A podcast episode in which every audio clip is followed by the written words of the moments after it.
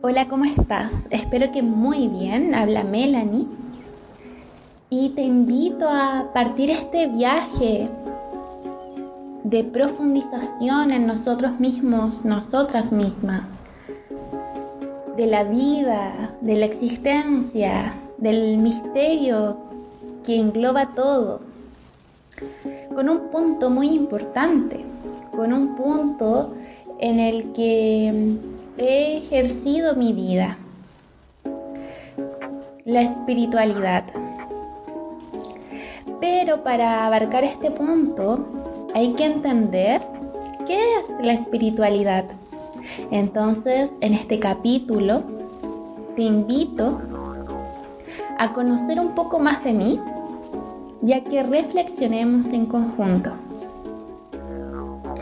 Y bueno, la espiritualidad en mí ha estado muy marcada toda mi vida. Crecí en una familia católica donde ir a misa era muy habitual. Incluso todas las navidades se sigue yendo a misa en la familia. Yo cada vez voy menos, siendo honesta. Pero antes de cenar era habitual ir a la misa Crecí con el rezo. Recuerdo que muy chiquitita, muy, muy chiquitita, eh, pedía que me acompañaran a rezar. Cuando me enseñaron a rezar me encantó hacerlo todas las noches y crecí rezando todas las noches. Conocía a los santos, Tenía mi propia Biblia, tenía mi propio rosario al lado de mi velador y lo amaba. Amaba mirar esas imágenes de santos, de la Virgen, de Jesús. Sentía una conexión muy bonita con ello.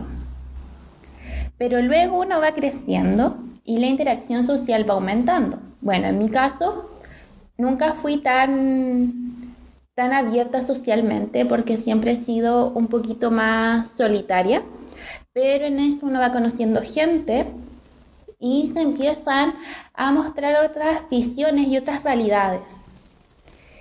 Y recuerdo que una realidad que me chocó mucho, así como, wow, existe esto, fue el ateísmo, de, de conocer a jóvenes que decían que no creían nada porque era una mentira. Y yo, wow, está la opción de que esto sea mentira. Para mí no estaba dentro de mi realidad. Y ahí justo vino toda la adolescencia y me empecé a cuestionar las cosas como toda juventud. Empecé a buscar mis propias respuestas y empecé a dudar un poco de los criterios de la religión, de la religión católica. Entonces no sabía si existían las cosas que yo creía o no. Como que dije, mm, está raro, hay que dudar, qué está pasando aquí, cuál es quién tiene la razón. Y fue, y como que me desligué de eso. Pero aún así, inconscientemente, dentro de mí había algo que me ligaba a esa creencia.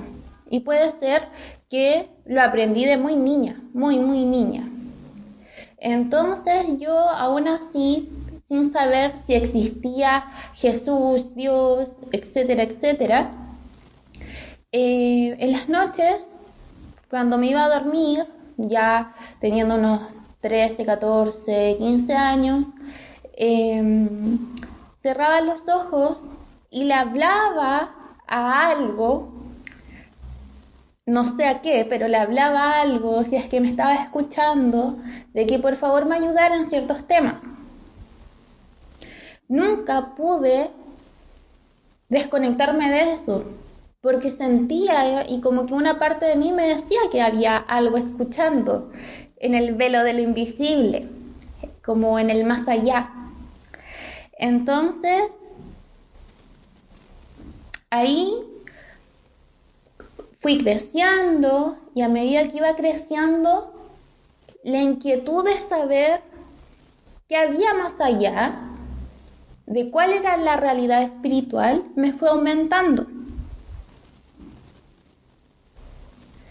Y en ese proceso, ya más grande, empecé a conectar con otras formas de espiritualidad más allá de lo católico.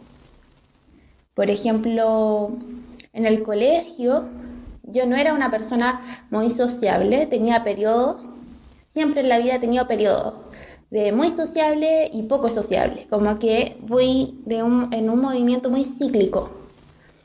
Pero en un periodo eh, yo era muy poco sociable, como en tercero y cuarto medio, y a veces en vez de eh, interactuar con mis compañeros que andaban, no sé, con, con su estilo de música, con sus temas como de la edad, yo prefería irme a la biblioteca a leer sobre lo que a mí me interesaba.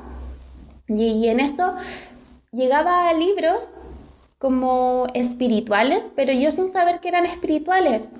Eh, hablaban sobre el budismo, sobre las cuatro leyes de la naturaleza, y así fui leyendo y cada vez que leía, sin una etiqueta de este libro es tal cosa, este libro es católico, este libro es budista, este libro es tibetano, sin esas categorías, yo sentía que lo que leía tenía una sabiduría tan profunda y lo integraba. Y bueno, no era lo único que leía, también leía sobre arte, me encantaba leer sobre artistas porque mi proyección era ser un artista, entonces me encantaba el arte y le daba mi atención a todo lo que me llenaba al final.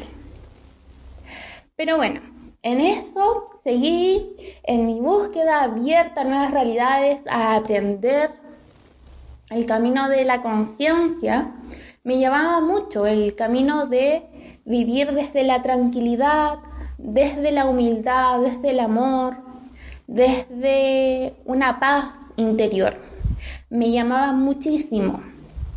Y en ese camino eh, conocí la cultura Hare Krishna, o sea, no la cultura, discúlpenme, eh, la filosofía Hare Krishna, entré al templo, participé del templo,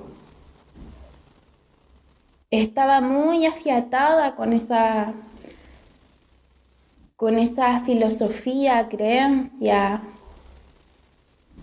al 100, me encantaba. Pero también llegó un punto que me di cuenta que no fue para mí. Luego, por ejemplo, en la plena adolescencia también eh, tuve un pololo, porque puche que tuve pololos. Eso nadie, no lo puedo negar. Em, y por ejemplo, uno de estos pololos tenía una hermana que era evangélica o mormona, no, creo que era mormona, ya no me acuerdo.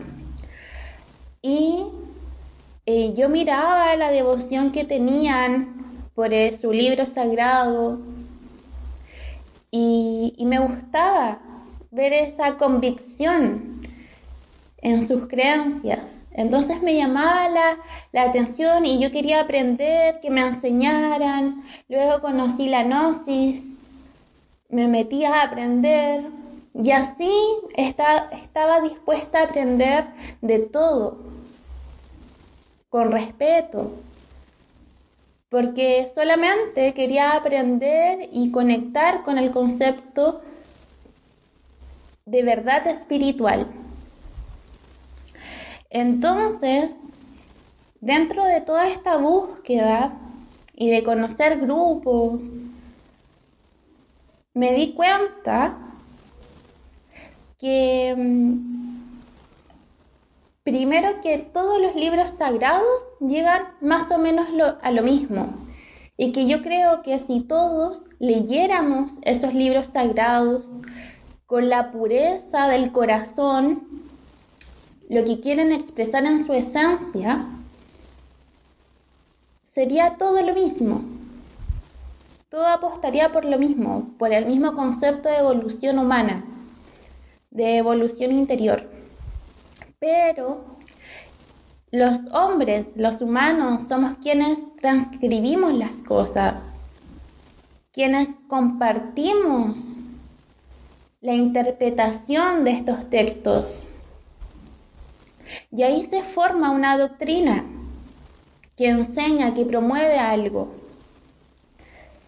Pero mm, el humano siempre ve la realidad desde su punto de vista. Entonces, es humano pecar, es humano equivocarse. Y como estas doctrinas están basadas en humanos, las movilizan humanos, más allá de, de cuál sea la energía que las sostiene, ocurre que el hombre se equivoca. Y lo que me pasó en la mayoría de estas doctrinas es que no veían el accionar lo que promovían por el diálogo, por su hablar. En uno de estos grupos muy bonitos en los que me uní, todos vegetarianos, vistiendo ropas holgadas, bien bonitos, yo estaba muy involucrada en ellos. Me llenaba el corazón de gozo, tenía un gozo en el alma. Me sentía muy convencida de este movimiento y cada vez quería aprender más de ellos y, lo sentía muy dentro de mí. Y con la inocencia de un adolescente, eh, de unos 16 años más o menos, 17 años, yo le preguntaba a la persona con la que me sentía más cercana en ese momento conceptos, que me enseñara, que me explicara cosas.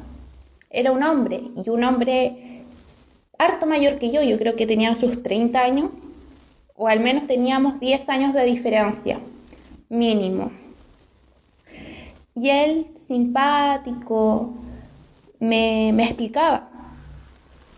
Y en esta doctrina, curiosamente, Uy, hay sonido de fondo de una moto que va pasando. Espero que no se interrumpa el audio, que no lo escuchen. Bueno, eh, en esta doctrina no se puede estar a solas hombres y mujer y siempre como que separan mucho los géneros para que la mente pecaminosa no entre, no te saque de tu centro, no te desconecte de esta conexión con la deidad. Pero resulta que este hombre simpático, cuando salíamos del templo, cuando estábamos a solas, este hombre em, se me insinuaba de una manera muy grotesca y trató de besarme y tiraba comentarios muy feos sobre otras personas. Y a mí eso me choqueó porque no estaba enfocado en lo que yo iba. Y también sentí un morbo, una energía densa en él.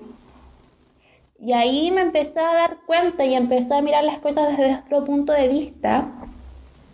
Y me di cuenta que yo no quería estar ahí, en ese grupo. Y agradezco todo lo que aprendí y entiendo que la energía es una por ejemplo, la deidad que sostiene esta doctrina es una o otras. Cualquier doctrina la sostiene una deidad, una energía superior, una creencia, una historia de un ser, de un ser energético, de valores, etc. Y eso no lo cuestiono. Como les dije, si uno lo mira en su esencia, es maravilloso. Pero noté ahí en ese punto que cuando los humanos intervenimos, contaminamos, lamentablemente. Y ahí con distintos sucesos, en distintas doctrinas, eh, yo siempre he sido muy buena para cuestionarme, para no quedarme con lo que me dicen, sino de investigar más, de preguntar harto, de ir al trasfondo de las cosas, para entender todo. Soy como hambrienta de, entendimiento en ciertos momentos, en ciertas ocasiones, con ciertos temas. Y llegué a esa conclusión de que todo lo que interviene al ser humano se puede ensuciar y está bien y no es terrible, pero hay cosas que tienen que tener mayor cuidado. Por ejemplo, accionar igual como predicas. Y bueno, eh, si vamos viendo cómo somos a nivel de humanidad, Todos los humanos necesitamos sentirnos parte de un clan, de pertenecer a una tribu, de pertenecer a gente igual, a la par, que te está conteniendo, que tiene los mismos valores, que apunta hacia el mismo camino, que son como hermanos. Entonces venimos de, de un lugar, de una era, de una época en que era necesario tener clanes, que era necesario sentirse parte de algo, sentirse parte de un grupo que tiene la razón. Pero ahora los tiempos ya han cambiado y cada uno va cambiando constantemente. Estamos en un, en un tiempo de impermanencia, donde las cosas van evolucionando rápidamente, las cosas se están moviendo, vienen apareciendo nuevos conceptos, vienen apareciendo nuevas verdades. Y así nos vamos llenando de hiperinformación y, y muchos estímulos. Y, la espiritualidad que se vive hoy en día es una espiritualidad que primero conecta desde la individualidad. Entonces, si nosotros como seres humanos estamos cambiando, estamos evolucionando, también cambia el concepto de la espiritualidad. Ahora la espiritualidad no es necesario categorizarla. No tenemos que ser parte de un grupo espiritual. Ahora, al menos, lo que a mí me mueve más en la espiritualidad es seguir en una búsqueda de entender la vida, pero a la par de dejar ser la vida. Porque también llega un momento en esta búsqueda personal, hablo de mí claramente, en que estás tan hambrienta de información, de conseguir una verdad, que no disfrutas el momento presente. Entonces, ahora es, ¿cómo sobrellevas esta búsqueda de conexión con lo que hay más allá, pero estando conectado contigo misma aquí en el presente, en el más acá, en lo que estás habitando actualmente? Entonces, uno de los regalos más sagrados que encuentro yo que trae la nueva, la nueva espiritualidad es anclarse en el presente y poder mirar como sagrado este presente. Poder encontrar lo sagrado dentro de uno mismo a través de la autoconciencia, a través del crecimiento interior, de buscar entenderte a ti mismo para entender afuera y ahí te das cuenta y permitimos que haya un maestro interior observándolo todo para que desde esa maestría nos desenvolvamos con los otros. Entonces, entre más fomentamos esto y entre más personas se hacen autoconscientes, vivimos en una sociedad con mayor armonía. Porque entre más personas se miran adentro, más personas puedan sanar y actúan de ese bienestar interior y no actúan desde una herida. Porque muchas cosas que se generan en la vida es por actuar de impulso, por actuar sin pensar. Y lo que pasaba antiguamente con las religiones, que era como la vía de espiritualidad, ¿cierto? Era que las personas no tenían conciencia de cómo actuaban pero iban los domingos a misa, decían por mi culpa, por mi culpa, por mi gran culpa, y se lavaban las manos el resto de la semana con lo que hacían. Entonces la espiritualidad actual te invita a estar consciente siempre de ti, de tu entorno, y quizás, tal vez, si quieres creer en algo superior o no, si quieres creer en la energía o no, si quieres creer en un santo o no. Pero la espiritualidad la tenemos todos, todos somos seres espirituales, porque todos somos seres que están conectados a una gran red, que es la sociedad, que es la vida, como tú lo quieras llamarlo. Pero la espiritualidad quizás se puede ver como la intención de hacer las cosas, la voluntad, la confianza y la fe de sentir que todo va a estar bien, que todo puede estar en armonía. Entonces,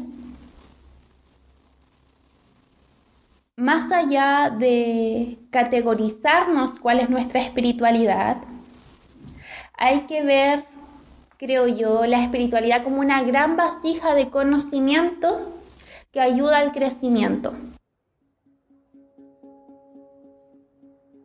La individualidad aquí es fundamental.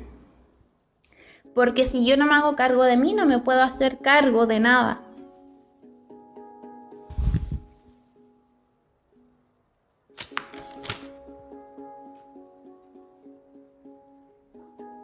En síntesis, la espiritualidad ya no es lo que era porque nosotros hemos cambiado.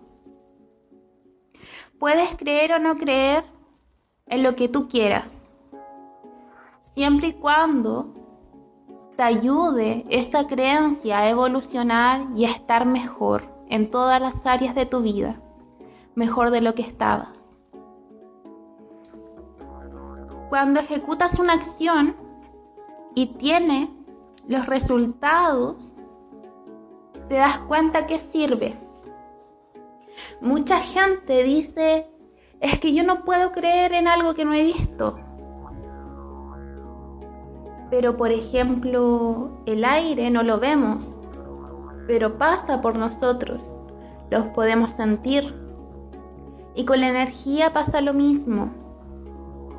Cada persona tiene que experimentar su propio camino para poder experimentar y formar su propia verdad. Entonces yo te digo, ¿la espiritualidad le sirve a todo el mundo? No, porque no hay un solo método para todo el mundo. Todos somos distintos. Un mismo método no le puede servir a todos. Pero si tú estás abierto a trabajar en algo para tu crecimiento, vas a ver las respuestas.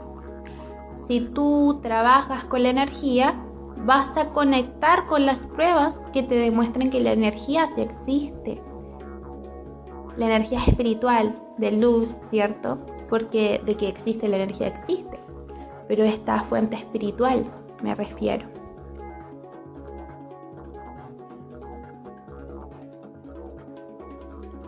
Por ejemplo, a algunas personas le va a servir trabajar desde lo psicológico, de, por ejemplo, generar más confianza en sí mismos, trabajar la mentalidad. Y a otras personas le va a servir trabajar el tercer chakra, que te conecta con la seguridad personal una persona lo quiere tomar desde lo psicológico y otra persona a través de su centro energético y los dos pueden llegar al mismo resultado. Y va a haber otra persona, una tercera, que quiera tomar desde las dos posturas esta integración. Entonces, la espiritualidad da para tanto y hay tantas formas de trabajarlo,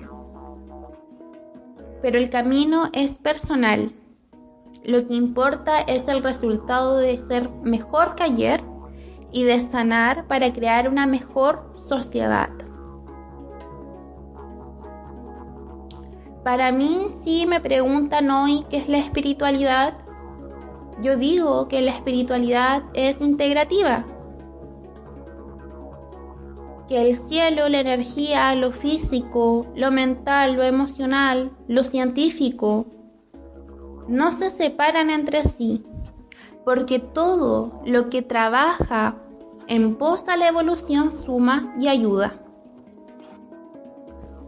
Y viene desde la misma raíz. Nosotros los humanos somos amantes de generar la desunión, de ver la vida como algo dual, de creer que hay, tiene que ser blanco y negro. qué es energético material, qué es real o falso, qué es espiritual o científico.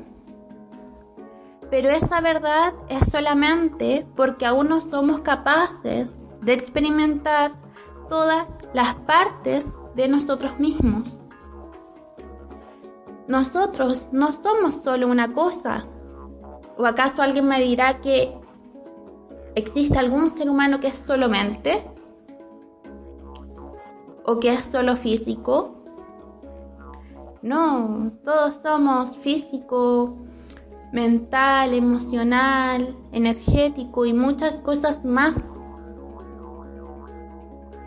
No estamos divididos por partes.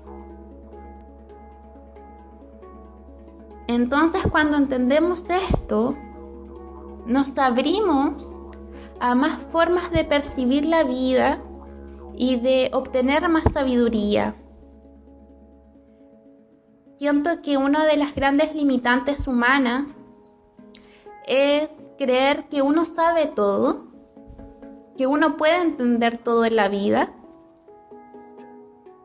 que uno puede conectar con la gran verdad. Y ahí nos cerramos tanto, tanto en la ignorancia, que no nos permitimos experimentar más. Entonces, en resumen, para mí la espiritualidad es lo que engloba toda la existencia y es el sentido que va movilizando todo en pos a una vida con mayor armonía, bienestar y amor. Si resuenas con mis palabras, te lo agradezco, te mando amor, un abrazo enorme y te invito a compartir mi trabajo. En redes sociales, humeni.cl y nos estamos comunicando para lo que gustes. Gracias, gracias, gracias.